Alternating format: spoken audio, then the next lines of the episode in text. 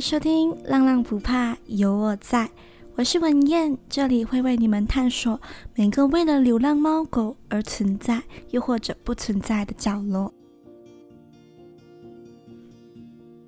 不知不觉浪浪不怕有我在已经到了第5集，那也就是上线的第2个月，不知道前面4集各位耳朵们听得怎么样。那一样，如果你们有什么想说的，可以在Apple Podcast 还有IG 留言让我知道，那你们每个留言我都会看哦。那今天要讲的故事如标题所见，就是有关宠物繁殖场。有一句话叫做，在宠物繁殖场生活的猫猫狗狗们往往都比流浪猫狗来得更苦。我以为只要它们有品种，只要足够可爱，就会受宠爱。今天这集故事的主角比较特别哦，它们不是浪浪，它们是各种有品种的猫猫狗狗，在市场上纷纷能炒到马币上千元。虽然它们不像浪浪一样需要流落街头，但是呢，它们却比浪浪还来得更渴望自由。因为品种受欢迎的关系吧，它们踏上了一条只有死，又或者只有没有生育能力了才能获得自由快乐的道路。那今天要讲故事前，先跟大家讲述一下什么是宠物繁殖场。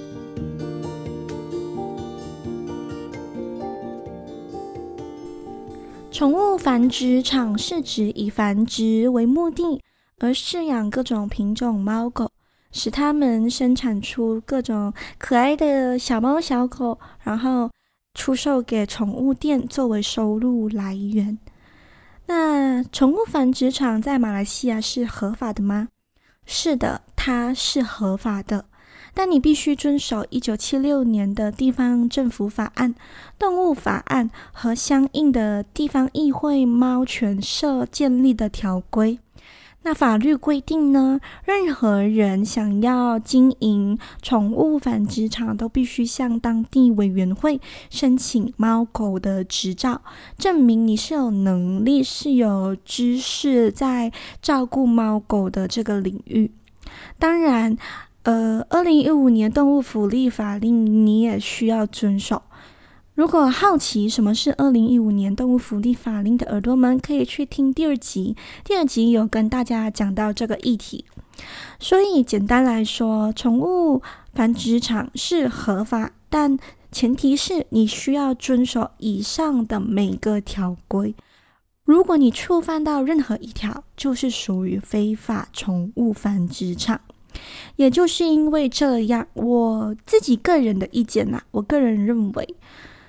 我觉得把宠物繁殖场合法化是一个非常矛盾的事情。当然也不是说在马来西亚没有乖乖遵守法律的宠物繁殖场，还是有，但真的很少。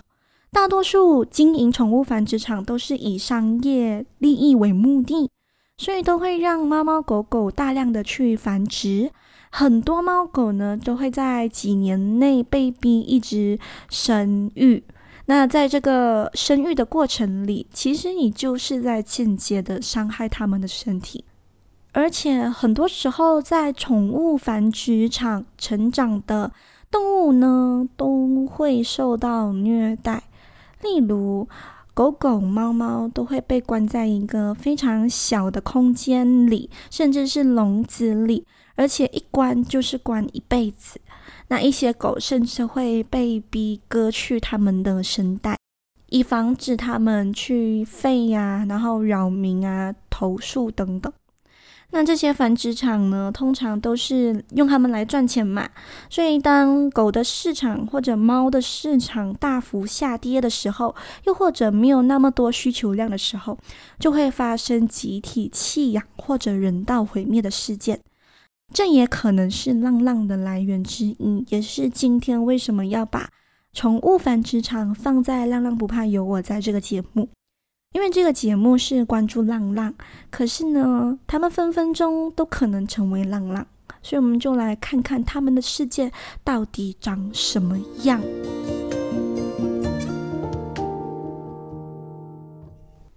当然就像我刚刚讲的，我也不是说每个宠物繁殖场都是不好，只是很难有经营者去执行到非常的合法。因为在动物福利法令就有说到，如果你把狗猫关在一个空间或者是关在一个笼子里，限制它的行动，这就属于虐待，这就是属于触到它的那个条规，就是非法。所以我才说它是一个矛盾点。今天要讲的这两个故事呢，都是关于宠物繁殖场。那你们听完这两个故事就会发现有一个共同点，那就是通常大多数的非法宠物繁殖场在被发现的前提下，都是一些义工或者好心人在繁殖场的附近发现了一些状况，比如说一些被遗弃的猫猫狗狗，又或者是有人在贩卖非常低价格的品种猫狗，而且通常这些猫啊狗啊的身体状况几乎可以说是游走在死亡边缘，因为他们没有生育能力，因为他们有很多疾病在身，所以才被丢出来卖或者是直接遗弃。好，那我们一样喝口水休息一会儿，一段音乐后为大家带来这两个故事。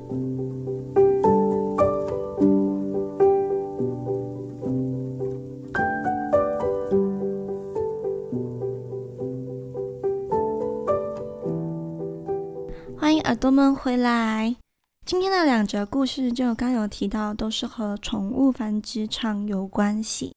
那我会以受害的猫狗为第一视角来述说整个故事，所以你待会听到的就是来自于受害猫狗的心声啦。当然我也不能够很肯定的说他们在受害的时候一定是这样想，一定很伤心，一定很无辜还是怎样，因为我也不是宠物沟通师，这里只是和大家说说我在各大平台上找到的资料，还有一些情景归还。所以大家如果要追寻准确性的话，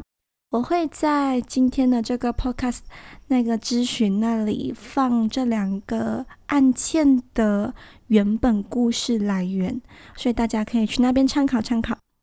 好，那我们话不多说，开始今天的第一则故事。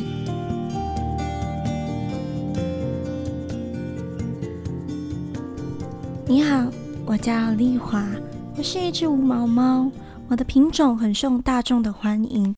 因此我也引以为傲，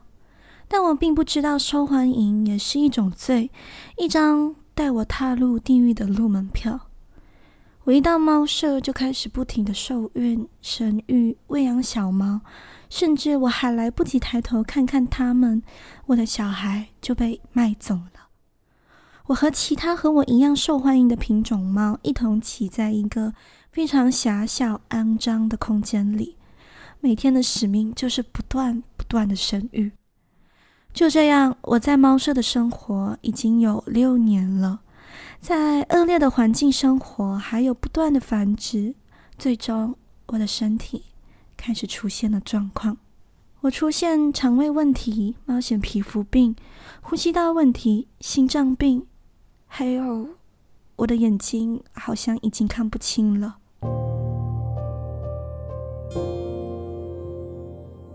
一堆疾病染上了身体，生存对我来说都已经很困难了，何况是繁殖。失去了繁殖能力，在猫舍等同于被判死刑。猫舍的主人开始把我和其他跟我有同样状况的猫猫们以极度低的价格来出售，而我因为情况最糟，变成了免费的附赠品。如果最后没有人把我带走，我就会被安乐死。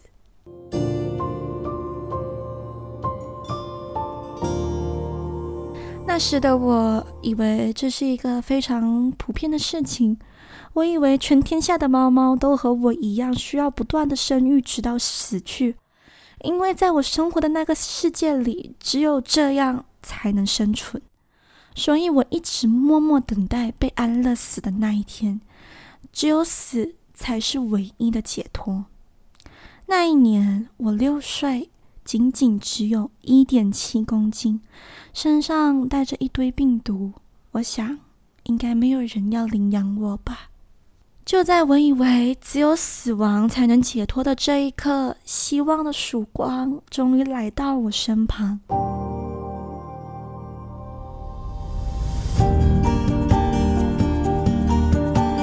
你像天使姐姐一样，把我从即将送去安乐死的路上救了出来。我的猫生第一次不是因为繁殖而生活，第一次有人和我说，只要你健康平安就好。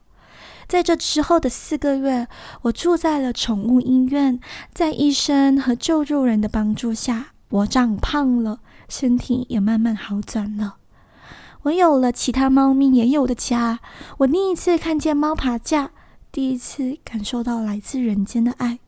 我被你救出来了，我很开心，也很幸运。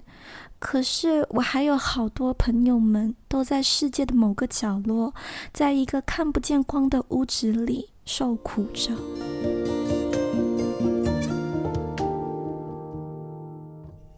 嗨，我是 Tony，我是一只罕见的三色博美犬，我也是因为品种罕见受欢迎的关系进到了狗舍，进去后不断的生育，最后终于染上了一堆疾病，变得一无是处，步入被抛弃的结果。我和其他狗狗没有什么不一样，也就不断的生育，到最后被抛弃。被遗弃的那一年我11岁，也就是说，我已经连续不断生育了11年。在狗舍的日子里，我被逼注射荷尔蒙针以刺激性欲，以便产生更多小狗狗，成为一个繁殖场赚钱的其中一个工具。达成的那一刻，狗舍的确赚了很多钱，可是我却因为副作用中风了。某一天，我的头突然只能往一边倾斜，手脚瘫痪，不能走路，口水也不停地流。以为自己会和其他小伙伴一样，因为无法生育被遗弃在路边，直到死亡。可是不幸中的小幸运，我遇见了善良的义工。虽然人间的爱来得迟了些，但至少让我遇见了。我在义工的照顾下，头慢慢不再倾斜了，情况一点一点的在改善，甚至我还去改，我去游泳，我还有了一个家。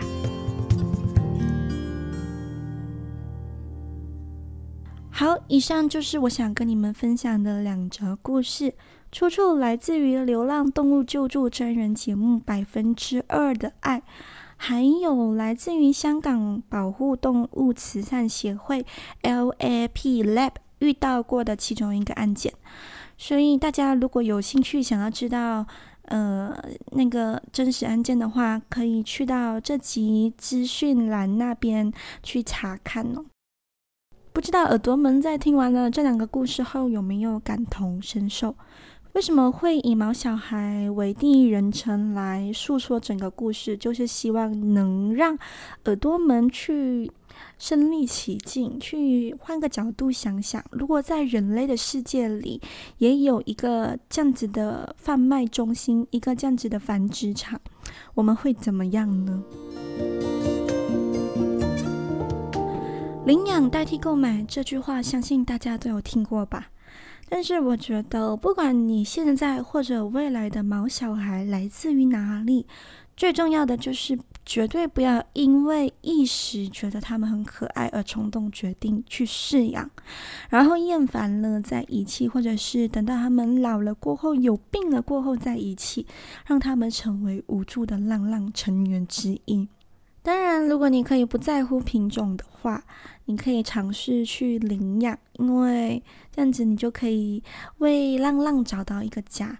我一直都不认为如果要终止这些非法繁殖场的其中一个手法是领养，我一直不那么认为。我认为领养代替购买这句话更多的意义在于让浪浪有一个家。因为呀，一个人如果真心想犯罪的话，你断了他一个管道，他还可以再滋生另外一个管道。所谓解铃人还需系铃人，如果要从根本上解决这个问题，那只有这些无良的商家正视这些问题才能得以被解决。虽然没有办法左右事情的发生，但是至少我们能够做到的就是保护好自己的毛小孩，还有在能力范围内去照顾这些浪浪。那你如果真的不在乎品种，你如果真的很大爱可以包容这些浪浪的话，真的可以尝试去领养。这样的话你就可以减少一个流浪猫狗，让一个流浪猫狗有一个温馨的家。耳朵们，一起制造一个包容毛小孩的世界吧，一起给予他们的爱，让他们感受下来自人间的温暖。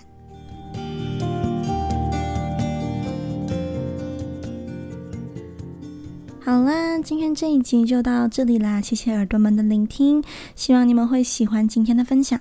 如果喜欢的话，可以给我一个5星好评。这集的内容可以在 Apple Podcast、Google Podcast、Spotify 都能听见哦。如果你有任何想说的话，都可以在 Apple Podcast、First Story 或者是 IG 留言，你的每一个留言我都会看。那么耳朵们，我们下期再见，拜呀。